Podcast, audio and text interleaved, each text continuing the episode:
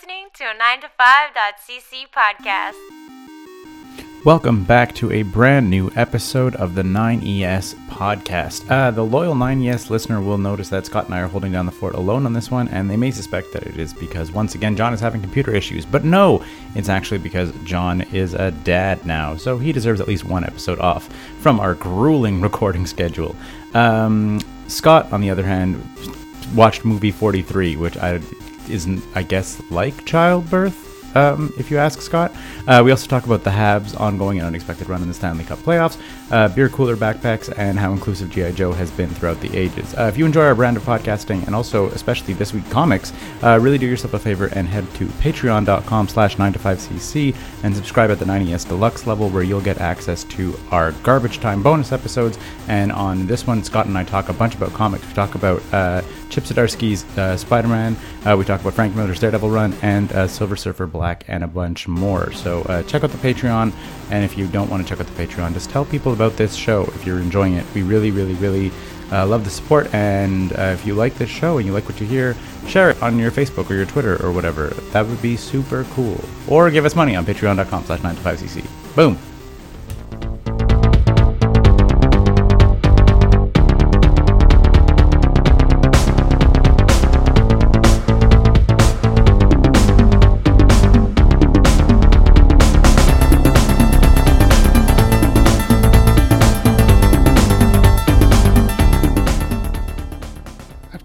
Conspiracies.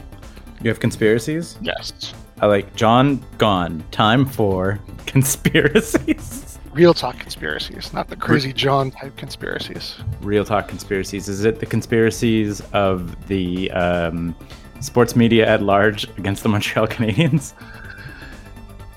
Damn it, you ruined all the, the build up I had. Oh shit! I was just guessing. That was straight out of the blue. We didn't have a pre-interview, listeners. You ruined everything. shit. well, what can you do? I mean, uh, I was going back and reading old Down Goes Brown stuff, Mhm. and he had an article before the playoffs began of who his favorite old man without a cup people were. Old guy without a cup. I like to call Yeah. them OG wax. Yeah. So Shea Weber's on that list, but Carey Price is not. And I would say that Price is probably more of a old guy without a cup than Ooh, I think okay. So I don't know if Down Goes Brown necessarily maybe puts an honorable mention on him, but like Weber gets the extra, I think, oomph for the list on the old guy without a cup because he's an old guy without like any cups, right? Like he also has no Norris. Whereas Yeah, like Carey, no matter what happens, was like a Vezina finalist a few times and a Vezina winner and a Hart so- winner. and a Hart winner. Yeah, also. but except Thornton was the number one guy, and Yeah. Thornton's won trophies. Yeah, exactly. But I'd say, but Thornton's also in his forties. That's like Sure, yeah, he, he gets like, like I said, like I mean, I think there, if I remember correctly from the article, there's like the there's like a couple of criteria, and obviously a little bit of like what his gut is telling him. But I would, I personally would like Carey Price is coming on that list soon. yeah. Because well, no, he's not going to make it on that list. Oh yeah, obviously because we're winning Yeah. this year. That's right. this was his last chance at that list. So I f- Yeah. I feel like you know he got robbed. Yeah, but uh yeah, no, Joe, Joe Thornton is the ultimate old guy without a cup. But like, Yeah, but that's think- his own fault for playing on the Sharks for so long, and then being like, the way to get break this curse is Toronto. yeah, dude. And like, how much did he sign in Toronto for? like not a lot. like a minimum one. Yeah, one exactly. and you're like, 1.2. Colorado's like, hello. We did this We- before. we could use the third line center for the playoffs. yeah, what about me? Says Nazem Kadri. like, shh, shh, shh, shh, You know what you're gonna do. you know what you're going to do. What? But I haven't even done it yet. Uh, shh, shh, shh. But you know. oh my god. What do you do with Nazem Kadri? This is sports talk now. John isn't here. You trade him for Thomas Tatar. you you want Nazem Kadri? You don't want Yeah. to. No, you don't. Not in the playoffs. No, not in the playoffs. But you don't want Thomas Tatar in the playoffs either. So Exactly. One win-win. way, one way or the other, you're playing for a guy who's on the bench. Yep. Oh man. so this is being recorded on Monday night. Uh, puck drop for the Montreal Vegas series is in about an hour. Uh, so if you listen to slash the end of this episode slash garbage time this week, you might hear us talk and then get slightly distracted if I have it on my phone. while we record garbage time. Just a little Uh, bit. Just be like, whoa, whoa, ah," just, just yelling nonsense. I'm a little bit bummed. No offense that we are going to be recording. Uh, I don't know if they've been doing it this year, but I want to know what the night fights that represents the Canadiens. Right? Oh yeah. Yeah, a Mountie. maybe. But I was like, that's not right. It it really should be a coureur des bois. Like it really should be the like like lumberjack on like come in, and it's so easy on the ice too. If he like he comes paddling in on the like floating logs on the projection, and like he's on skates, so he like could glide along with the logs, and then the knight would be like, doo-doo, yeah, and obviously slay the slay the guy. But that's that's what I think should be uh, a lumberjack riding like logs Sure, out along the the Canucks already did the lumberjack thing, right? I guess. But I mean, but a coureur des bois, like going down the like the the the the logs. I don't know. Did they do that, or did they do like chopping down trees or whatever? A bit of Like how else? How else is it a hab though? If it's not that guy, Um, it's just a guy, just a guy with a real beat up like. Just a real beat up baseball cap, a la bat fifty, smoking cigarettes. Coupe and a pair of jean shorts. Hawaii, let's go Vegas. Oh, my Chevalier, show me what you got. exactly. That'd be great. That would Yeah. be amazing. Yeah. And then Montreal copies it for game three where he beats up the guy. Just jerseys the knight with his jerseys the knight and just just punches the crap out. uh, that that I will say, like for all of the all of the the, the the the pomp and circumstances and whatever of the Montreal Canadiens as a franchise, I do get a little sad that like we won't have the fun of some of the franchise teams because like there's the history and whatever else, and it's like we, we're not. That's not what we do. We show black and white photos of all of the best players ever and all of the dynasties ever, and then we switch to black and white photos of the current roster as kids, and then we. It's very very moving, but like it's no like a jet chopping a fighter jet, or I mean a knight chopping a fighter jet in two with his sword. like you're not going to see that at the Bell Center anytime soon No. sadly. Um, so I guess we should say to the listeners that the reason why John is not here is that John is a dad now. Yeah. Yeah, it happened. So John isn't here because he's a dad now, and I'm uh, campaigning to refer to his baby as Clank Clank, which is the name of my robot in Dungeons and Dragons. I here's my my suggestion for the baby's name. Scott, No, see, I thought about that, and that's not as funny as my suggestion. Scotty, S- Steven. Steven. Can you think of a better name for I mean, that's his little brother's name, though. Yeah, and look how good his little brother turned out. Hmm. I guess, I, or just, I, or like, How much um, how much love the, the Steves get in that family. that's true. Right. Guaran- guaranteed love from the mom. you definitely want your mom to love you. Be named Steven. Don't name the baby Jonathan. It's a fact. oh man. It's cute. There's Steven Universe stuff there. Yep. Ah. So yeah? Oh, John's John's not going to be sleeping or uh, coherence. So same old, same old. Yeah, yeah, what we're saying. like sleeping irregular hour, hours and uh, rambling incoherently about things that people are only half aware, like really aware of. That's Mhm. on brand. Yep. Um, but yeah, no. But did you have any conspiracies, or was it just against the hockey media, against the Habs? no, that was just my preamble. Oh, okay. Also, I'm still really mad at you guys. Four. You know what you did. We're going to talk about it. Oh, now. I mean, is that is that the top of the top stories? It's the only thing I can think about. it's like I'm trying to think of like news and pop culture No, and what I've like been watching, and only I feel like Agent Smith in The Matrix. Like you've infected me. Are you remembering like lines from the movie? Just, sometimes they like creep into your head at night, and you're like, "Why? Why did Oh, any of this happen? It's Who so okayed bad. this?" It's so bad. There's there's I feel like that gif of the shocked dog who's offered a cupcake, who's just staring at it with the thousand yard stare. flashing back to to every single scene in this movie. It's horrible. He's- oh man, this is like I'm listener. If you are not aware, because it has been a long time since we've done a best movie ever, because Scott has been putting off watching this movie for such a long time. Rightly so. I didn't even think it would, it could be this bad. What's the uh, the Chevy Chase Dan Aykroyd one that I hated? Uh, nothing but trouble. Nothing but trouble. I would rather watch that twice in a row than watch movie 43 again. And I hated that movie. What about uh, what was the other one that you guys thought was real, real bad? Um, Oh, The Jamie Bucky Kennedy Larson. one. Bucky Larson. yeah, yeah, yeah. this is how- worse. This is worse. This is worse based solely on the quality of the cast willing to degrade themselves so horribly. That is the the great mystery. Did you did you look anything up about it, like as to how this happened and like who, how did they get? Like I know that they they it was all like separate directors, and so there was like A through G units and whatever Mhm. directing it. So it wasn't just sort of like um it wasn't the case necessarily like one person. Like this was like a combination of bad ideas, and maybe like each one was just sort of like, well, I guess my sketch might be the weak one in the film or So- whatever.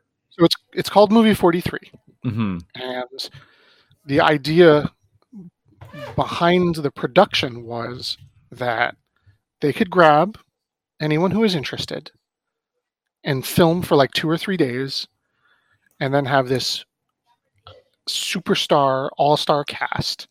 And that was what was going to make everybody money. Like They a Robert film Rodriguez film. sort of but they also did it kind of like boyhood because it took them six years to shoot it. Hmm So they grabbed Kate Winslet and Hugh Jackman and they filmed their scene together and then showed that to other people, which is fucking batshit crazy because that scene is awful. And they showed that to other people saying, See, we've got famous people. It took them less than a week to film it. You'll be in this movie. We'll make it all on a shoestring and we'll have the greatest cast of all time. And they kind of do have the greatest cast of all time and it didn't cost them any money. It's just they didn't make anything good. And this is this was one of the Farrelly brothers, right? Yep. Which which again I was like like your mileage may vary on the Farrelly brothers, but like there's still like something about Mary, there's still Kingpin, there's like they they did Dumb and Dumber, right? I want to say. Yep. It's got to be a Farrelly brothers. Like it's it's their they're stupid comedies, but like they've had moments. Like I I, w- I would put all of those movies say like head and shoulders above Bucky Larson. Let's yes, say. easily. Yeah, you know, like dumb movies for sure, but I can't. I can't even express to you how offensive this movie was for a movie that was trying to be funny offensive. That it was just straight up offensive. How in bad taste it was, and not not in the Peter Jackson like I'm going to do something in bad taste because it's a gross out comedy.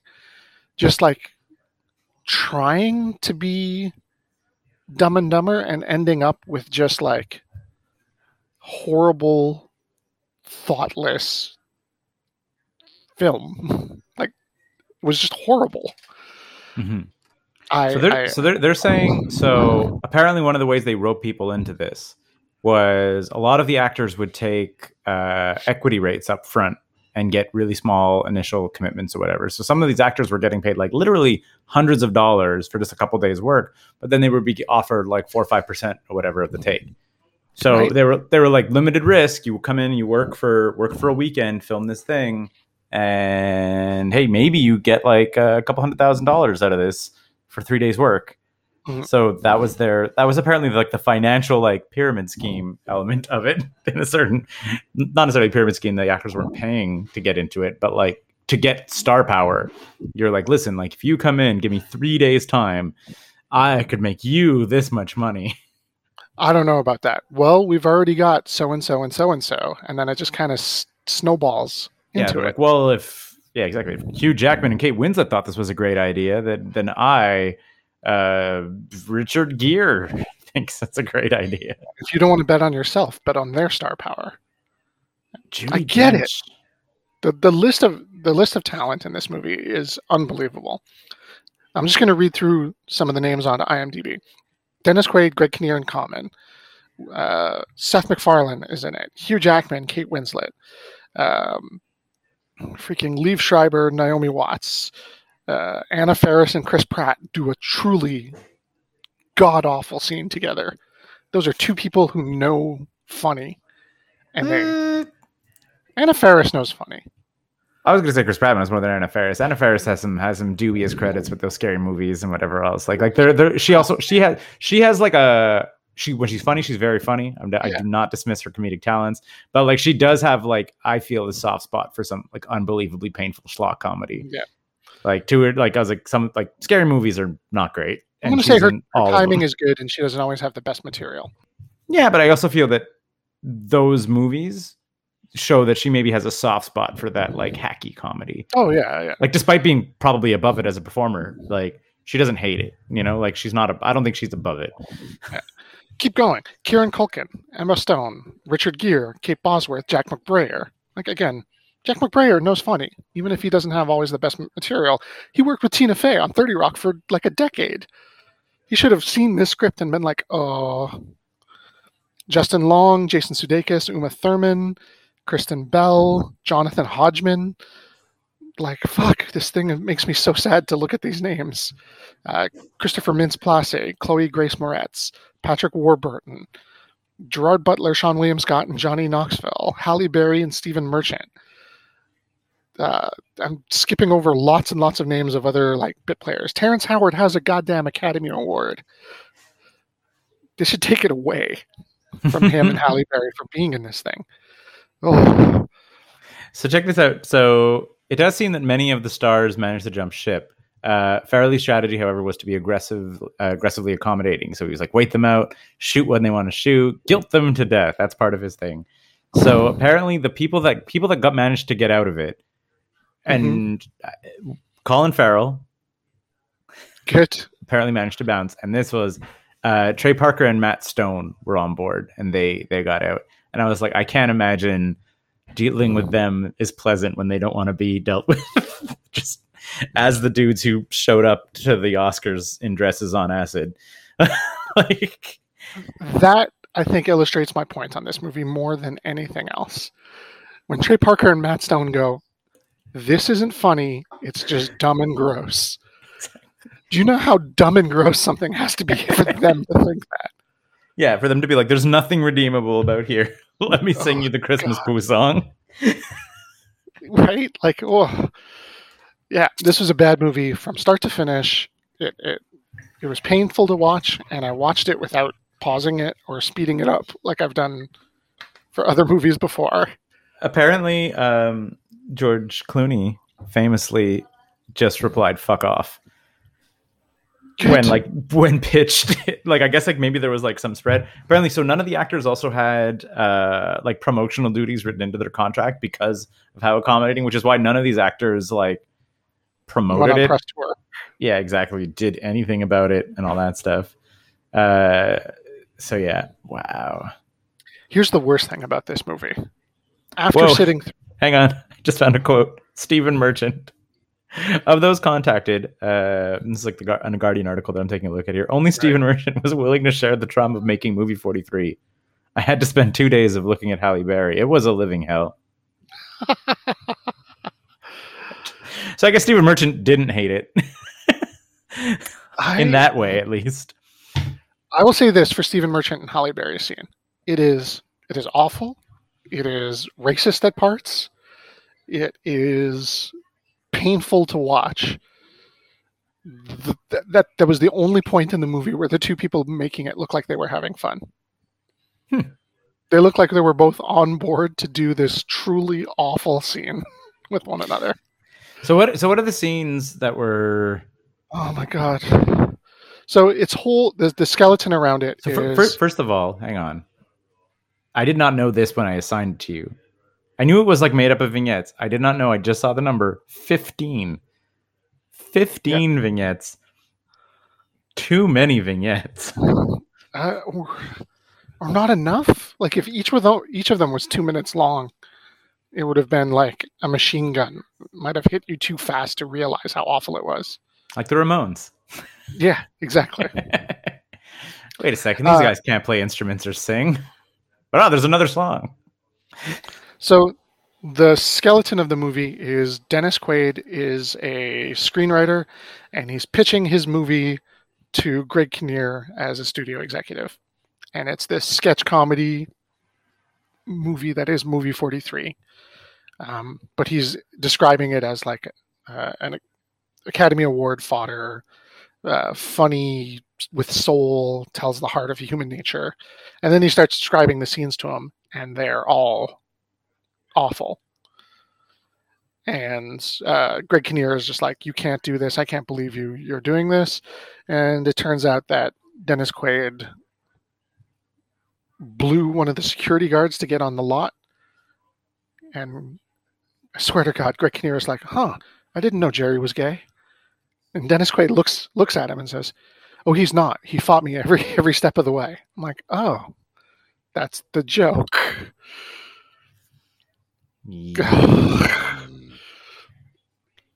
So Um, and then it just goes into like a series of of scenes where it's just awful. So these and so these are supposed to be scenes from the movie, or Yeah. like, okay, but they're they're not connected in any way. They Right, have right. endings. It's just like it's is written by this crazy person who broke onto the lot to pitch. Yeah. So ch- so here's Oh, more, more fun facts about movie forty three. Uh, apparently, uh, Peter Farrelly and uh, John Penotti had sixty scripts for the vignette, so you only got the top fifteen, brother. Like they had sixty vignettes in the can. Also, how good this movie could have been. So the original uh, like lineup and pitch was to have three like director sets. So both Farrelly brothers, right? Mhm. Which is so not just Peter, so like not just one of the Farrellys. Both Farrelly brothers were apparently on board. Uh, David and Jerry Zucker were apparently on board initially, who you may know from like Naked Gun and Airplane. And Mhm. Trey Parker and Matt Stone were apparently on as directors for some of the vignettes. So imagine just like like how far the concept had fallen by the time we're like, well, we got one of the Farrellys. Yeah. like when you have like like that that's very seriously like three generations of slapstick comedy gold directors. Like like in terms of like these people know funny since like the late 70s up until today. These these directors directing groups or whatever else. And then like cut to like four years later and they're like peter is still on board. You mean one of the farrellys yeah but we're still doing it. Everyone else has bailed Do you really want me to go over each each of the skits? i mean not each of the skits like so, let, so let's All right. maybe i don't know like a top top wh- which ones were i think let's see like because you're saying like All right, the first that- this is the first one. This is this is what's supposed to like hook you into the movie and was supposedly enough to hook everyone else into the movie. So you're like you're Uh, still taking your jacket off. You're just like like settling the popcorn into your seat, and you're Yeah. like, I'm here to watch ensemble A And list this is the one they opening night. first. This is the one they filmed first and showed it to other actors to get them involved. Get them rolling in the aisles at Cineplex. Kate Winslet gets set up on a blind date with basically the Bruce Wayne most eligible bachelor, who's played by Hugh Jackman. Hugh Jackman Okay. comes in, he's super successful, he's charitable, and he's got a pair of testicles dangling from his neck. Ah, No one else seems to acknowledge that they're there except for Kate Winslet. cool. Comedy ensues. Okay, That's it. That's it. It gets cold in there. The draft comes in. They shrink up into his neck. He eats some soup. He gets some soup on it. She gags. A friend wants to come by and take a selfie with them. He leans over her shoulder and they're dangling in his, her face and she wants to scream. That's it. That's all that happens in the scene. She's grossed out by his neck balls. Hmm. Wow. Yeah. And like, there's no like punchlines, whatever. You're just like balls. Balls. Balls are, are gross. Wow. Wow. Wow. Wow. Wow. Wow. right. Uh, Jesus. Uh, Naomi Watts and Liev Schreiber uh, are talking to two new neighbors who moved into the house next to them. They have a teenage son who they're homeschooling, and they explain that they go through all the awful things in high school And they do this to their son, like making fun of his junk in the shower and having house parties where he's not invited. And but that does kind of sound funny. Like Liev Right. Schreiber sounds like that would be very, very funny. uh, they go I'm assuming it's not. It's really not. They go through the awkwardness of the first kiss with his mom, and you're like, uh, okay. Uh, then uh, the kid comes down and acts super normal, and the neighbors are like, oh, maybe this is actually working. And then the kid starts uh, basically referring to his girlfriend, who is a, a mop person. And then, like, awkward. And then the scene ends, and you're just like, there was no, oh my God, this was so bad. So you told me about um, Terrence Howard is a basketball coach. That's Uh, the penultimate scene. I, I literally see a screenshot right here of the film of Terrence Howard holding up a uh, a diagram of a basketball court with the only the words "You're black" written on it. I mean, that Academy that's a Award scene winner. that was like nine or ten minutes long, and the, the his team is is nervous about playing the the white schools basketball team, and they're like, oh, they're so good. This is a state championship, and the coach comes in. He's like, you guys don't understand. You're you're black. You're going to destroy them. That's an okay punchline. There's, there's nothing terrible there about it, except the scene is like ten minutes long. It's it's just brutal, hammering in the same punchline over and over again until you're just screaming, "Let it die! It's already dead! Please stop kicking it!" It's awful. And the only thing that is worse about that scene is after that scene ends, they go to the last thing, the like last bit of the skeleton plot of the, the guy Mhm. pitching his movie, and they, they get through that and they start rolling credits. And after the credits and some bloopers, there's another goddamn scene. There's a post-credit skit, and I wanted to die. I can't believe there was another one. How, what was the post credits? What was the Marvel stinger? Oh god, it was called Beezel. Okay. Um, it was Elizabeth Banks and Josh Duhamel, and they are a couple that's about to get married, except they have a cartoon cat that is trying to break them up because he has fantasies of having sex with Josh Duhamel, which they illustrate and animate Of course. on screen, and then the cat pisses all over Elizabeth Banks, like in uh, Evil Dead 2 level of fluid shooting out of this cartoon. Naturally. And then Elizabeth Banks gets so mad she beats the cat to death with a shovel in front of a small chil- child's birthday party. Fun. Yeah.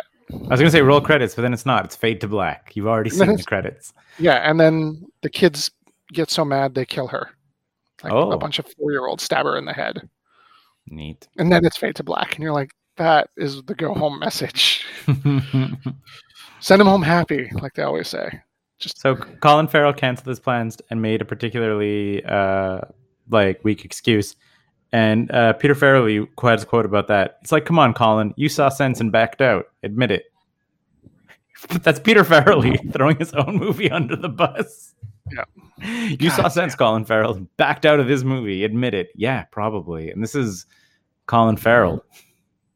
Like, Johnny He- Knoxville and Seann William Scott are roommates. They're having a fight because Johnny Knoxville slept with Seann William Scott's girlfriend.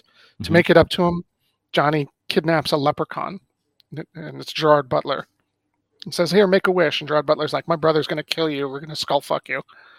And then the other leprechaun, who's also Gerard Butler, shows up. Oh, so hang on, hang on. That sh- that was supposed to be Colin Farrell. It says in this.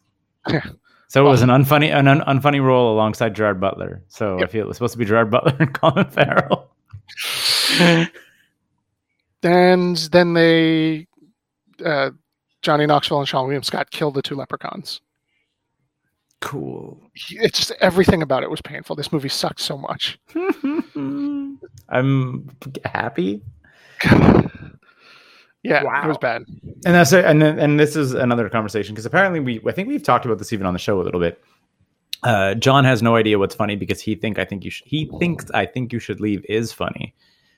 hmm S- whereas you and I are uh, screw Tim Robinson and his stupid show, And you said it's this is like in the vein of I think you should leave, but just like way, way, way worse. No, it's not in the vein of I think you should leave. It's I'm trying to think.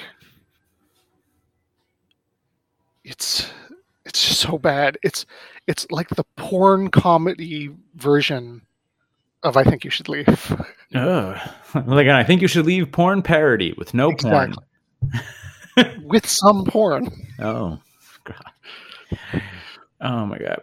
I thought they talked about that again on Puck Soup this week. Man, I think you should leave.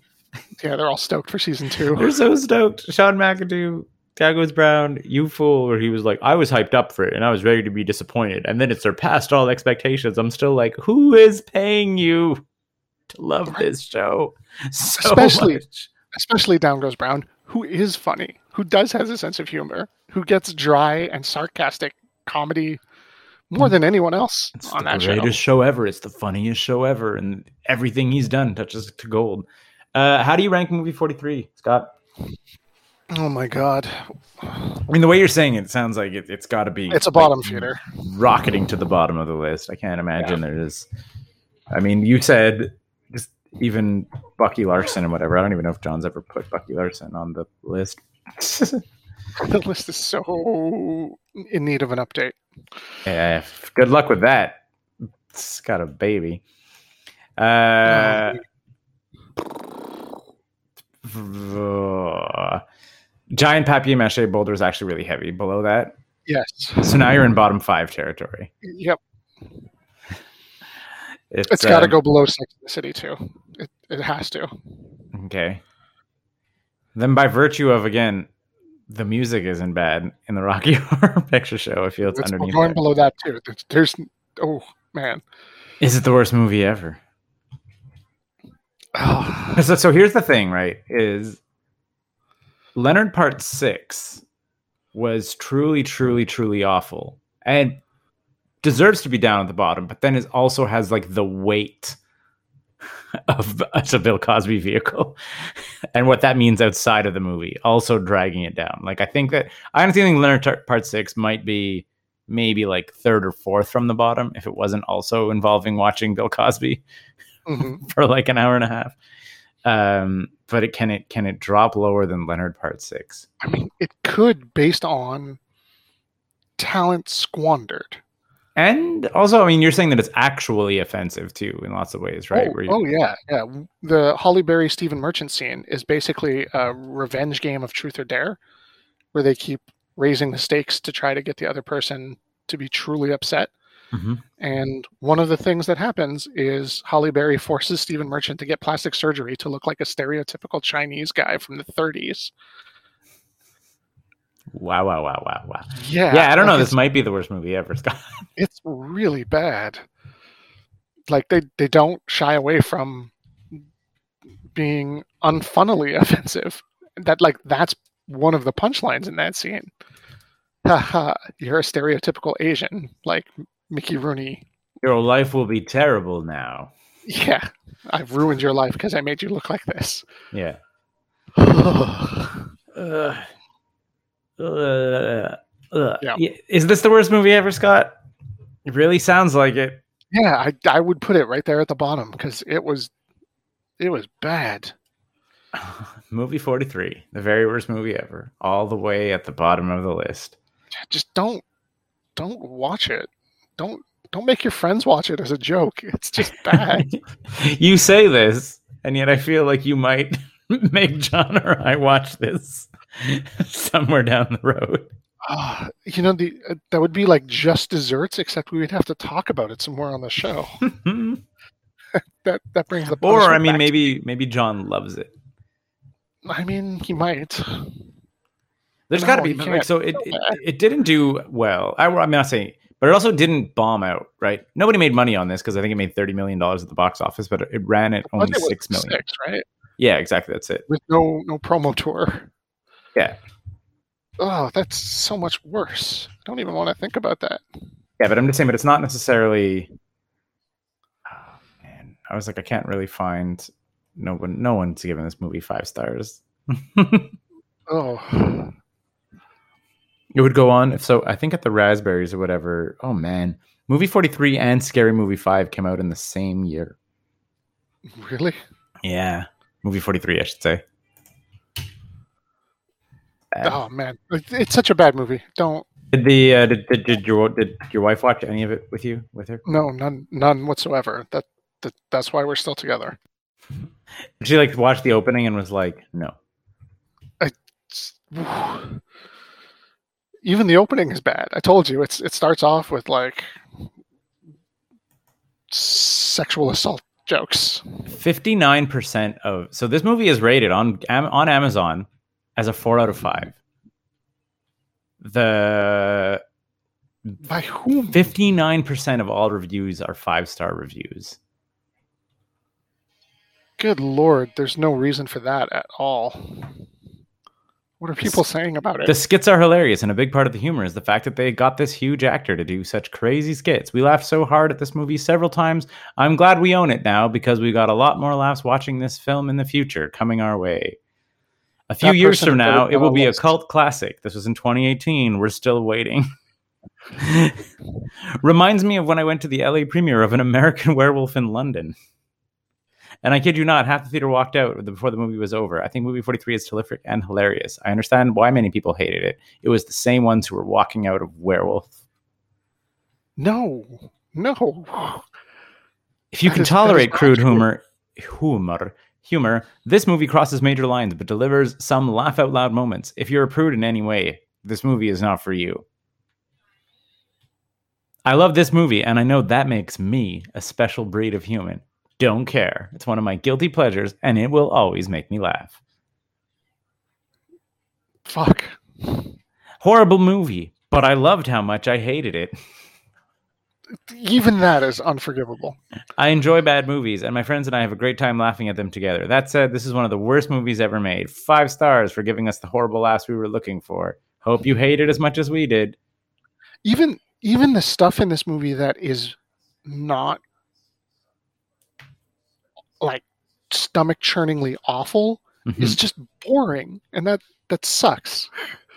Like Wow, the, this- the Kieran Culkin Emma Stone scene is them having a gross get back together over the microphone in a supermarket, and they're just saying gross stuff to each other, like about what they miss about each other, or the the Christopher Mintz-Plasse, Chloe Grace Moretz scene is Mhm. she's over at his kid brother's house for like a awkward study date and she gets her first period and it's only boys in the house and they don't know what to do. And they make her feel very uncomfortable with their their their man misunderstanding of of female puberty. And it's like ha it's not there's no jokes here. Fuck. This like is it made how- me long for bad mad tv shows. I feel like people are just too quick with hitting the five stars. Like you can lower it, even if you did enjoy it. Like great cast. For the first 15 minutes, you will want to stop watching. It seems like a waste of your time, but by then you're hooked. Be prepared to laugh at an inappropriate fun humor. You're like, no, that's not a good review. That's not a five star review. It traps you exactly. By then, Stockholm syndrome has set in, and somehow you're along for the ride. good fuck this movie uh, that movie was so bad I'm glad. And I mean, well, I'm glad, but also a little sad because it seems like quite cruel. Mhm. How how low can they go? This is a one star. Uh, as it turns out, pretty damn low. Want to see child abuse go on and on and on, and then there's no punchline? How could child abuse have a punchline anyway? That's right, folks. It can't. This movie delivers child abuse for comedy and then does not deliver a punchline. Want to make want to look at a man's testicles jiggle around for 5 minutes? Again, there is no punchline. It can't have a punchline because it's a bleak, ugly adolescent male potty humor, or perhaps more accurately, pervert potty humor, scene after scene, until you finally wise up to the fact that Kate Winslet, Hugh Jackman, Naomi Watts, Richard Gere, and the rest of these big names are involved in the worst project they will ever perform in for their entire careers. I feel like I want to sue somebody on their behalf for having duped me into watching this abominable, pathetic mess. Simply vile. That seems more aligned with your experience. Yeah, exactly.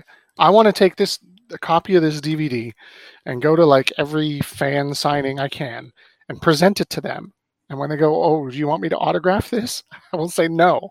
I would like you to apologize. Just apologize." Apparently, there's another cut of it. Oh my god, I can't imagine what was left on the floor. So apparently, there was a version where the framework is um, kids are being like threatened by the internet about movie 43, and it's done kind of like for horror, which does seem like a better framing reference. Mm. Like, so instead of like it just being bad movie pitches, people are like, "You're gonna have to watch this movie." Oh no! Like, yeah, exactly. Yeah, I feel like Wh- that's which which removes the yeah the pit like the pitching a movie in between scenes is not in this other version. Yeah, no, that fuck this movie. I mean, it's, it still seems bad, right? I'm talking about like, but it just it does seem like a slightly more like that movie with that framing device seems a little more in on the joke. Where you're like, now here's another really really shitty sketch, but like not like as a pitch, like as in a like like a I I dare you not to look away YouTube challenge. You know, like Yeah, the, it's- the only it's thing that- I can think about this movie is it's the ultimate breakup movie. You buy two tickets, you go in with your date, you say, I'm just going to go get some popcorn and be right back. And then you go home and message is received. nice. I thought you That were was just way funnier than anything in the movie. I was gonna say, just had to get rid of a really like an unenjoyable one night stand. Oh, I'm gonna put on one of my favorite movies now. And, oh, oh, she's gone. Yep. You're just like, hmm.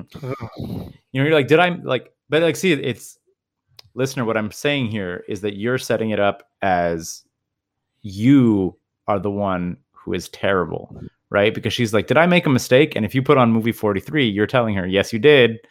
hmm I'm terrible. Scott, Yes. I wanted to ask you something. Ask me something. Um, how did you enjoy your backpack? Ooh. Um, it is it's delightful. Delightful. Yes, it, it brought me a moment of joy in this weekend of pain. the, the rest of the weekend was pain, but this was a, this was a hell of an item, I think, for a Costco purchase. Like, it seems like It's beautiful. incredibly like specific. Like, it's. I mean, well, here you you can you can set it up, Scott. I don't want to steal the thunder from your present. Well, Keith sent me a, a, a text message saying that he was in Costco and he walked by uh, a certain item that Mhm. would be of unique interest to me. and he sent me a photo. Mr. McIver, I've come across something that you may find quite interesting for your collection. Well, I mean, no joke. I, I, I think I'm one of the only people you know that actually owns a, a powder blue Expos jersey. Mm, I don't know. There's got to be some comedians. Some You were might be definitely there when I purchased it Yeah. uh, for an exorbitant price. I bought it at one of those Montreal touristy uh, gift shop Yeah. Yeah. places. Um, yeah, you walk past uh, a cooler backpack Yep. full of Miller Lite that was decked out in full retro Expos colors Yep. with the Expos logo on it, and it's gorgeous. It's, it's It- powder it- blue and it's beautiful. It is mind-boggling this is an item available for like not just like purchase, like that it, that it exists isn't crazy, but that it exists in like Costco quantities. Like here's a pallet full of these these powder blue Expos backpacks filled with Miller Lite It's also confounding. Like in there were so many 2021. yeah, like this would be the kind of thing you'd have to save a, like ten UPC codes and mail away for because they didn't expect anyone except true diehards to go for it. But no, Nope. there was there was hundreds of them in that photo. oh my god. And you were- Uh, Kind enough to pick one up for me, and I'm I'm super excited for it. Mm-hmm. I'm glad you enjoyed it, Scott. One of the things that even Sarah was like, and the some it like it really feels like a labor of love from somebody in like the Miller Lite marketing department or whatever because they just like give the only only the like tiniest hint that it's even a Miller Lite product because they know that you're going to use it for all of your backpack beer needs for the whole Mhm. summer. And they're like, even though yes, you're ha- you, especially you, Scott, are happy that it's full of Miller Lite.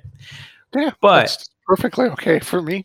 While a lot of other people would have been like, "Tabarnak." Yeah, exactly. Oh man, I'm gonna have to drink through this Miller Lite and then use it for the rest of the thing. But even but even whoever it was at the like Miller Lite um marketing department was like, no, keep our logo like small and down there. Like we gave it to them as a gift. Very much is. You could cover it with a toonie. The Miller logo is so small. Yeah, exactly. They're like this this is something that you would like could buy separately.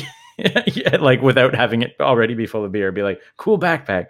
But yeah, such a weird, weird thing. Uh anyway, I no, just- I'm excited. I play softball. I'm going to bring it to softball and you're gonna be king of the softball field. until I open it up and offer anyone a Miller. I mean, if there's times where Miller is acceptable, it is at the a- cottage and at a softball game. after a softball game when you're hot and sweaty, and you'll take anything that's cold. I would. I mean, what you know, the drink during. I mean, you, yeah, you can, I guess. Yeah. So Sure. Well, that's like there's the the the park down on Argenson, or whatever. How th- there's always just so many people drinking PBR, and I was like, I get it because it's softball. Even PBR is a little, little, little rich.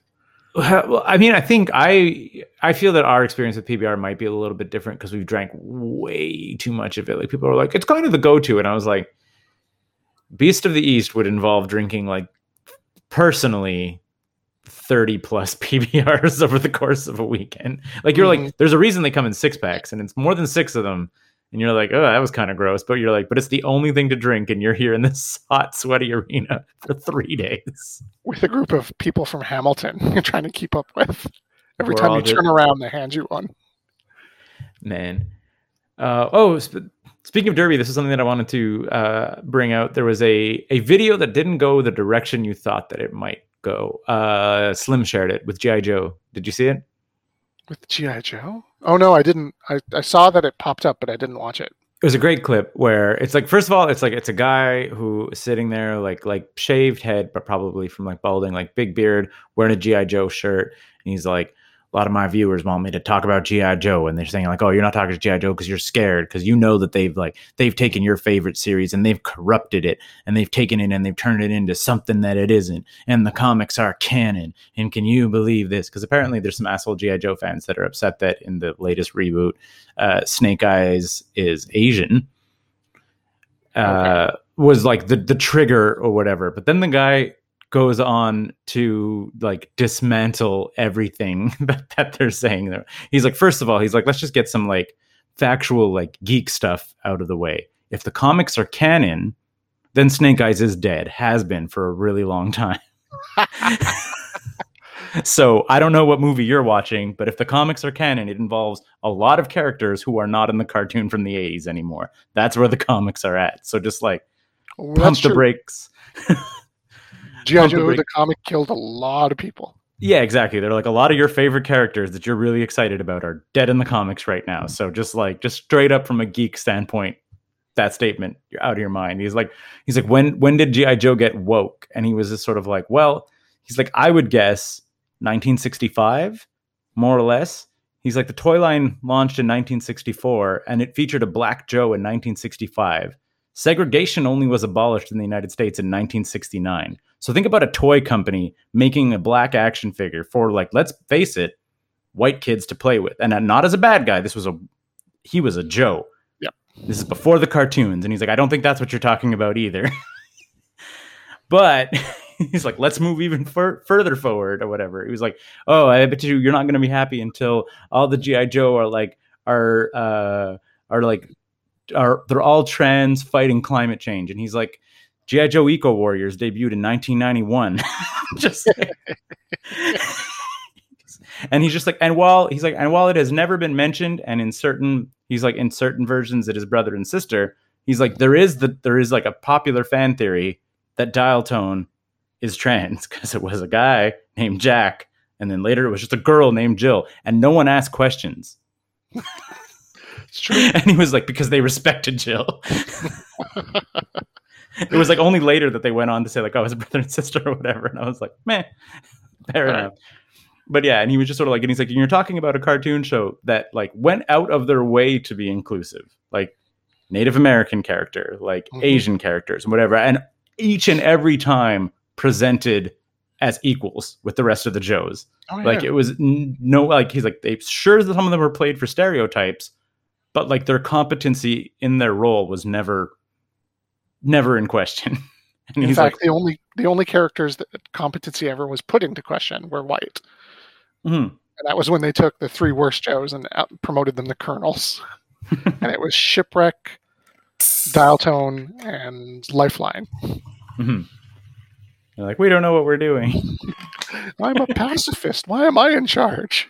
Yeah, well, oh, that was that was one of the other ones too. He was just sort of like they introduced a pacifist character. A conscientious objector. yeah, in the Joes, and the Joes were like, okay, contribute where you can. yeah, it, it was a pretty like masterful like dismantling of the argument, but like using all of the best bits of like geek history and whatever else. Just I love like GI Joe Eco Warriors debuted in 1991. A special team of Joes expressly made to fight climate change. Uh, yeah, it was a pretty pretty good uh pretty good little bit. But I was I was never Also, that's kind of weird that they would exist in the Joe universe because they they knew that the Weather Dominator was a possible thing. so you're saying they they could have used it for good. Yeah, they're just like we're fighting for climate change, and they're like, why don't you get those three things that control the weather? Yeah, exactly. Like Just make uh, it cold in the ice caps again. exactly. Reverse engineer the weather dominator. Right? Save the day. Uh, they, they know it's possible. the fact that they don't do it is kind of shitty. it's, it's- it's extra bad because knowing is half the battle. and they're ignoring it. they're like, ignoring no, a full half of the battle. They're ignoring knowledge that the weather can be manipulated. And instead Oh, they're like, recycle kids. You're like, I don't know, I'll recycle. Why don't you control the weather, eco warriors? Oh man. Like, don't leave the tap running when you brush your teeth. Just like, why don't you go get the Weather Dominator? Exactly. Just make it cold in the north again. Stop those glaciers from melting. Yeah, like like I mean, you've you've caught Cobra Commander often enough. Just like Just download the plans. yeah, exactly. Just just get them. Didn't- Mindbender would Mindbender would give it up. Yeah, I mean Destro would. He he's a mercenary. You could just buy it from him. Oh, what's his name would definitely the your favorite the oh my god the why am I blanking on his name the one who has the what do they call the Ragnaroks no not the Ragnaroks Tomax and Xamot. yeah but the crew who's the Oh, leader of them the Dreadnoks Dreadnoks there we go who's the leader of the Dreadnoks Zartan. Zartan yeah Zartan would give it up in like a hot second Yeah, he'd, he'd do it for a gem of this size. Answers all his questions. You give him a big ruby, and he's like, "All right." Here's the weather dominator. you'd like not just get the plans, like you'd get the dreadnoks like to help you steal the plans. Which we know that they, they would steal parts of the Weather Dominator. They they were they rode motorcycles in Antarctica Yeah.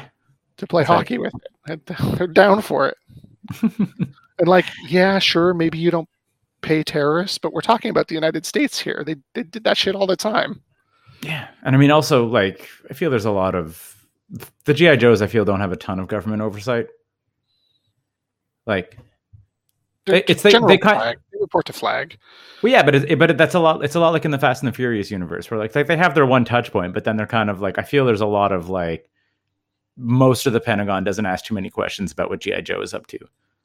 Like I'm not saying there's no line of command, but I feel that there is a No, there's a whole thing where they get replaced by synthezoids and then they lose all their funding. They don't have bullets or anything. Hmm. And Cobra attacks and they're like running away. None of the planes have jet fuel. There's there's enough oversight for their budget. Keith, God. Sorry, you're believe you the you're the stuff. fan. Sure Uh, yeah, as, as a fan, anyone who's pissed off that they would change uh, Snake Eyes into being an Asian American. I guess he was Asian American. That I'm guessing. I mean, if he's a real American hero. yeah, like who cares? He was created by Larry Hama, who is an Asian American. Yep. It, just went- so super Like, stupid. what are you what are you mad at? You dumbass. Speaking of stuff through the ages, this is also. Um, did you ever read Spider-Man Life Story? Mm, no, But do you know what it is? not at all. It is by Chip Zdarsky, Okay, good writer. good writer, and it's uh oh, six issues, seventies, eighties, nineties, two thousands, two thousands. Yes, six issue run where Okay. each issue is a decade in the life of Spider-Man. oh, I've heard about it. No, no like really good and really fun. A little hard to read if you don't know the actual 60 years of comic because it, it it bases itself on the actual 60 years of comic continuity mm-hmm. but then has peter parker like aging through it yeah, it plays a little fast and loose with what happens when, but it, yeah exactly and and and certainly like takes other like he gets uh like there's a stretch where he's married to gwen stacy and then there's the weird cloning situation of like Gwen Stacy's clone and all that and blah blah blah blah blah. Like like most of the stuff lines up the way you think it should, but then a couple things take like left and right turns, like where like Norman Osborn will stay in jail for like 30 or 40 years instead of like popping out in five or whatever, like whatever the case may be.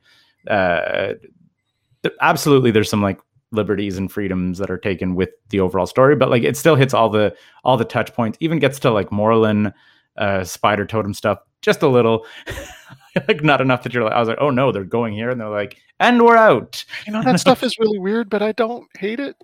and especially when it's like when it's touched on and it doesn't become like like even like the clone stuff when it, basically the clone nonsense kind of wraps up in like an issue Yeah.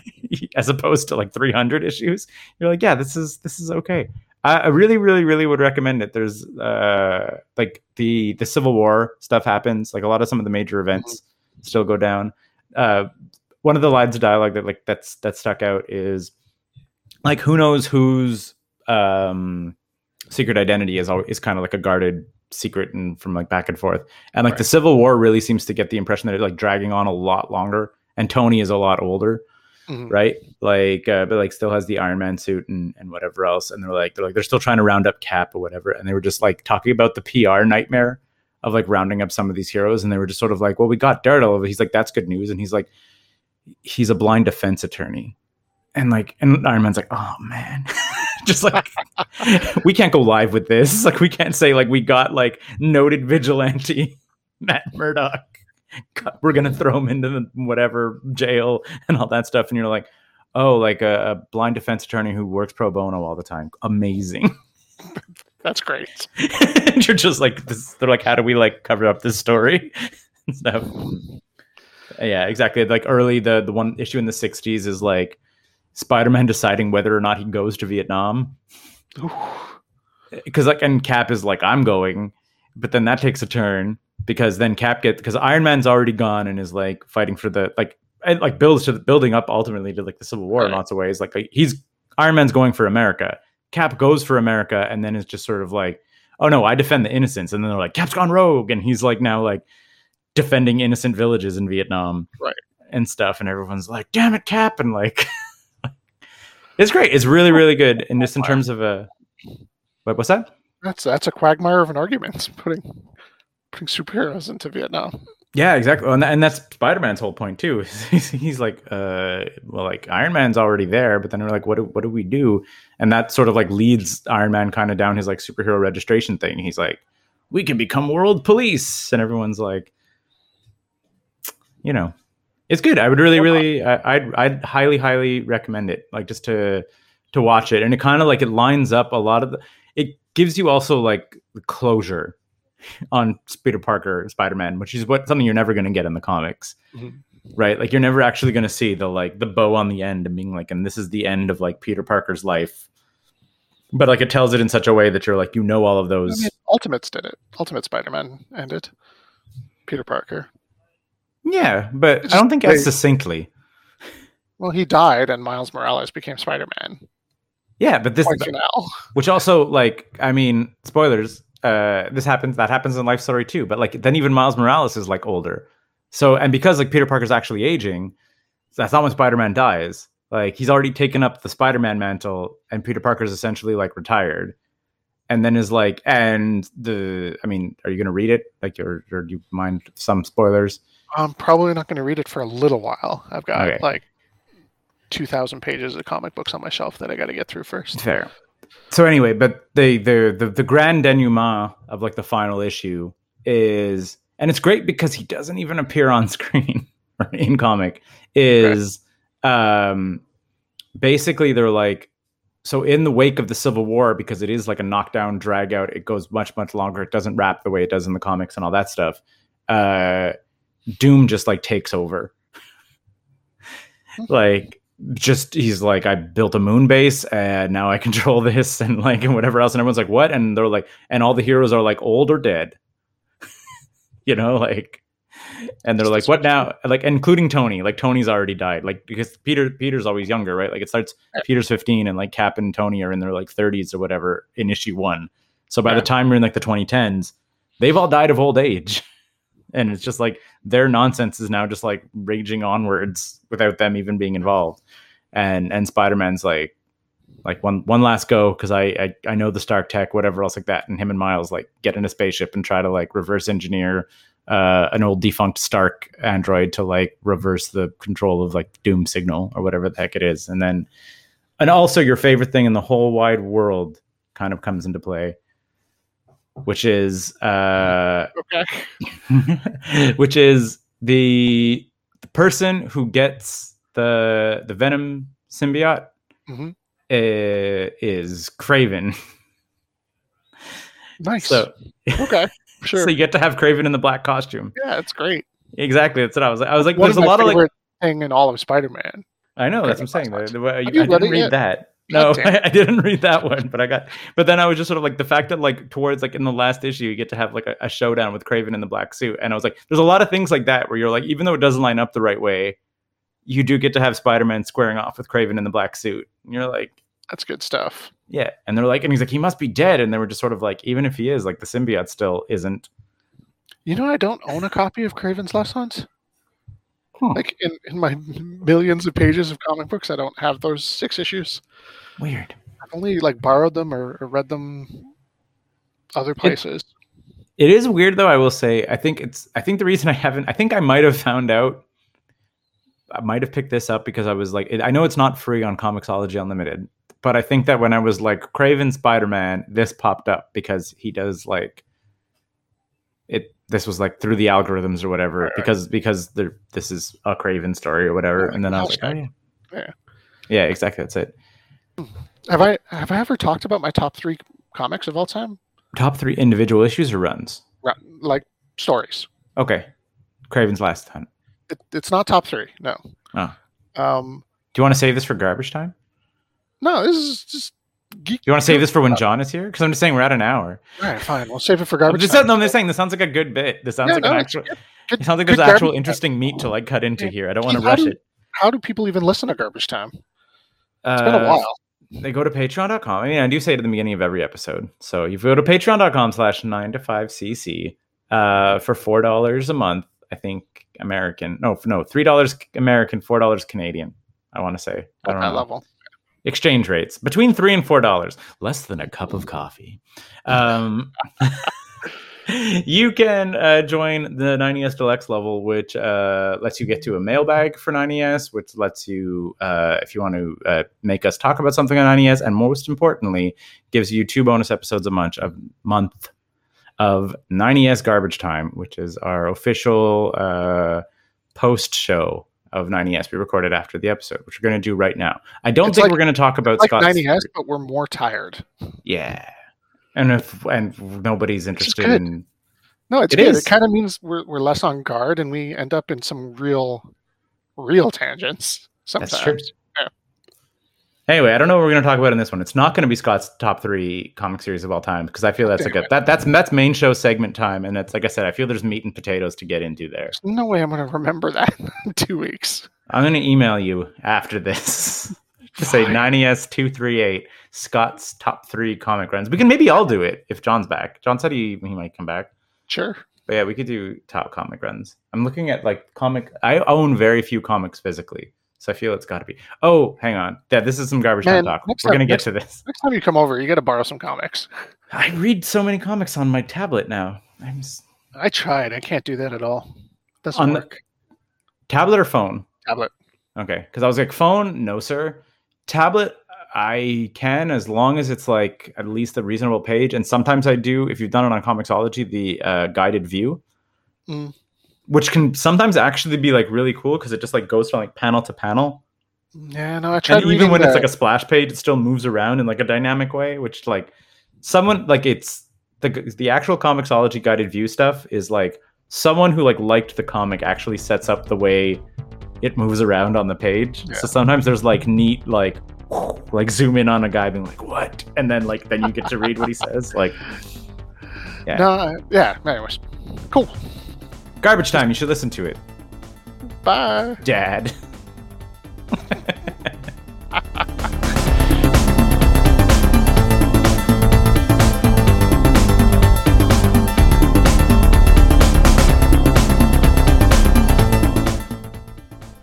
Listen, man, we all know that you pressed stop on your podcast player like 30 seconds ago as soon as you heard the outro music, and the only reason you're possibly listening to this is because you're like jogging or something and your phone is in your pocket and you can't stop me from talking. Uh, I'll keep this short and sweet. Uh, we put in a lot of work on this website. Uh, if you do want to support us financially, we're kind of reworking the whole structure over there. But if you do want to support us financially, you can head to patreon.com slash 9 to 5cc. Um, and if you don't want to support us financially, maybe you could just tell your friends about the show. And if you don't want to support us at all, I don't even know how you're possibly listening to this at the end of that episode. Bye. 9to5.cc. Podcasts, blogs, and comics. Made in Montreal since 2011.